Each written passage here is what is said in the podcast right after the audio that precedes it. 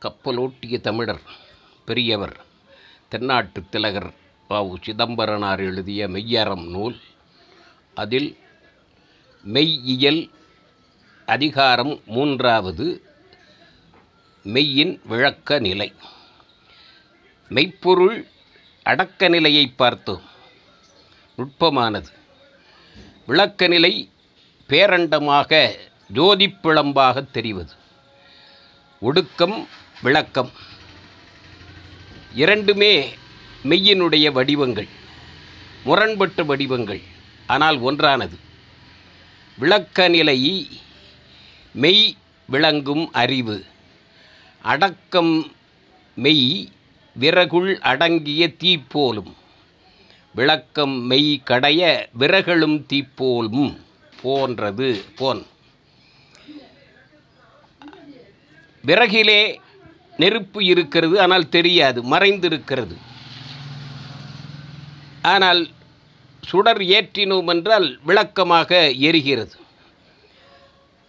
விளக்கம் என்பது மெய்யினுடைய தன்மை அறிவாக விளங்குகிறது உண்மையாக விளங்குகிறது சத்தியமாக விளங்குகிறது வாய்மையாக விளங்குகிறது. அதனால்தான் யாம் மெய்யா கண்டவற்றுள் இல்லை இணைத்தொன்றும் வாய்மை நல்ல பிற. பொய்யா விளக்கே விளக்கு என்பார். சத்தியம் உண்மை அதுதான் உண்மையான விளக்கு. அது அடங்கி இருக்கிறது விறகிலே. ஆனால் உள்ளே இருக்கிறது. சுடர் ஏற்றனவுடனே பிரமாதமாக பிரம்மாண்டமாக எரிகிறது. விறகில் தீயினன் பாலில் படுனை போல் மறைய நின்றுடன் மாமணி சோதியார் என்பார். அது மறைந்திருக்கிறது. பிரகாசமாக எரியும் பொழுது பெரும் ஜோதியாக தெரிகிறது. எல்லா உயிர்களிலேயும் அந்த சுடர் இருக்கிறது. ஜோதியாக சுடராக சூழொளி விளக்காக இருக்கிறது மூன்றுமாக இருக்கிறது. ஒளியாக இருக்கிறது பாதையாக இருக்கிறது பொருளாக இருக்கிறது காணக்கூடிய பொருளாகவும் இருக்கிறது. ஐயறிவு உயிர்களின் மெய் ஒளி அடங்கும். ஐந்து அறிவுடைய எல்லா உயிர்களிலேயும் உண்மையானது ஒளி அடங்கி காணப்படுகிறது. ஓரறிவு ஈரறிவிலிருந்து புல்லிலிருந்து விலங்கு வரைக்கும் ஐந்தறிவுடைய உயிர்களிலே ஜோதியாக அடங்கி காணப்படுகிறது இந்த உண்மை. ஆறறிவான மனித உயிரிலே ஒளி அந்த ஒளி விளக்கமாக காணப்படுகிறது. அடங்கி காண்பது பிற உயிர்களிலே பேரொழியாக தெரிவது மனிதனுடைய உடலிலே. எல்லா உயிர்களிலேயும் இந்த அறிவு உள்ளது. அதுதான் விளக்க நிலை. இந்த ஐந்து அடிகளில் ஜோதியினுடைய நுட்பத்தை விளக்கினுடைய ஒளி பிளம்பை சொல்லி அதனுடைய ஒளி பிரம்மாண்டத்தை பேரொளியை பின்னர் உள்ள அடிகளில் சொல்லுகிறார். அதாவது விளக்கை விளக்கும் யாருக்கு ஆற்றல் இருக்கிறதோ விளக்கும் விளக்குடையான் கடல் மேவலுமாமே. விளக்கினை விளக்கால் விளக்க வல்லார் திருவந்தரத்தில் சொல்லுவார். அந்த ஜீவ ஒளியிலே தூண்டி பேரொளியை குருநாதர் காட்டும் பொழுது அந்த உண்மையான மெய்ப்பொருளின் ஞானம் கிடைக்கும் என்று சொல்லுகிறார். அந்த பேரொளியை பின்னல் பின்னர் உள்ள ஐந்து அடிகளில் சொல்லுகிறார். அந்த ஆறறிவுள்ள மனிதன் அவர் மரம் செய்யச் செய்ய அதன் ஒளி குன்றும். மனிதன் கொடுமை செய்தான் என்றால் அறத்திற்கு மாறான செயல்களிலே ஈடுபட்டான் என்றால் பாவம் செய்தான் என்றால் ஒளி குறையும்.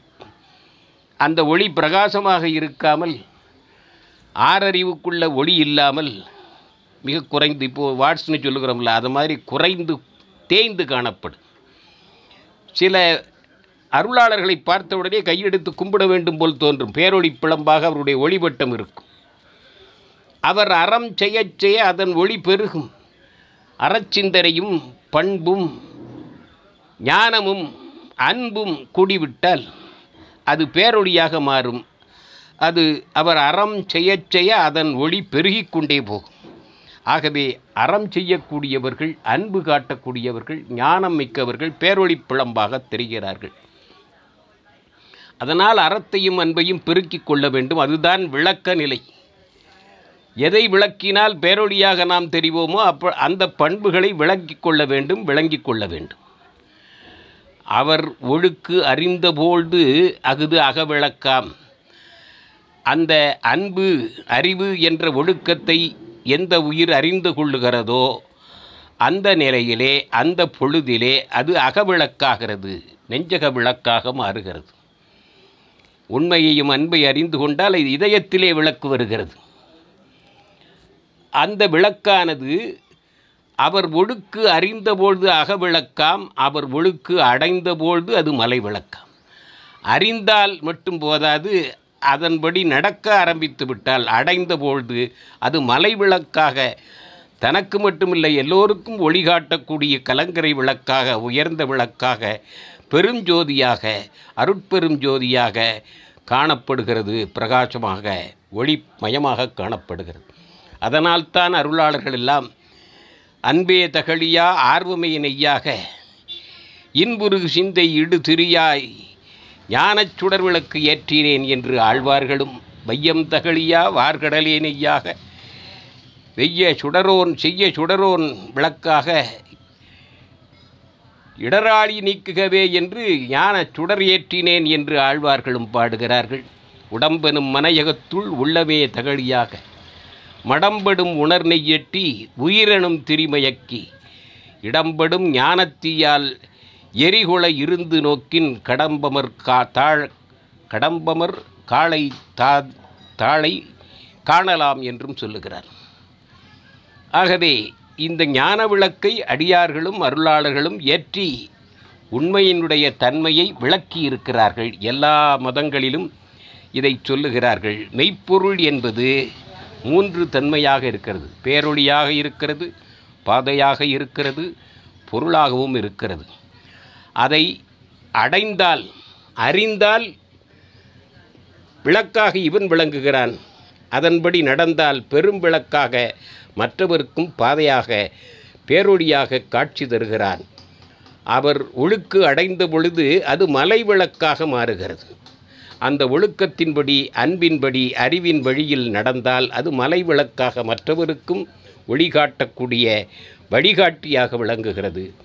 ஒழுக்கில் வாய் ஞானம் மகுது ஒழிக்கும் காற்றாம். அந்த ஒழுக்கம் இல்லாத இடத்திலே ஞானம் அந்த அறிவு என்னாகிறது? அழிந்து போகிறது ஒளிந்து போகிறது காற்று வீசினவுடனே அணைந்து போகக்கூடிய நிலையிலே ஒழுக்கம் இல்லாவிட்டால் அந்த தீபம் குறைந்து விடுகிறது. ஆகவே ஒழுக்கமுடையவராக இருந்தால்தான் அந்த ஞானத்திற்கு பெருமை அதுதான் விளக்கம் அதுதான் பெ- சிறப்பு என்பதை.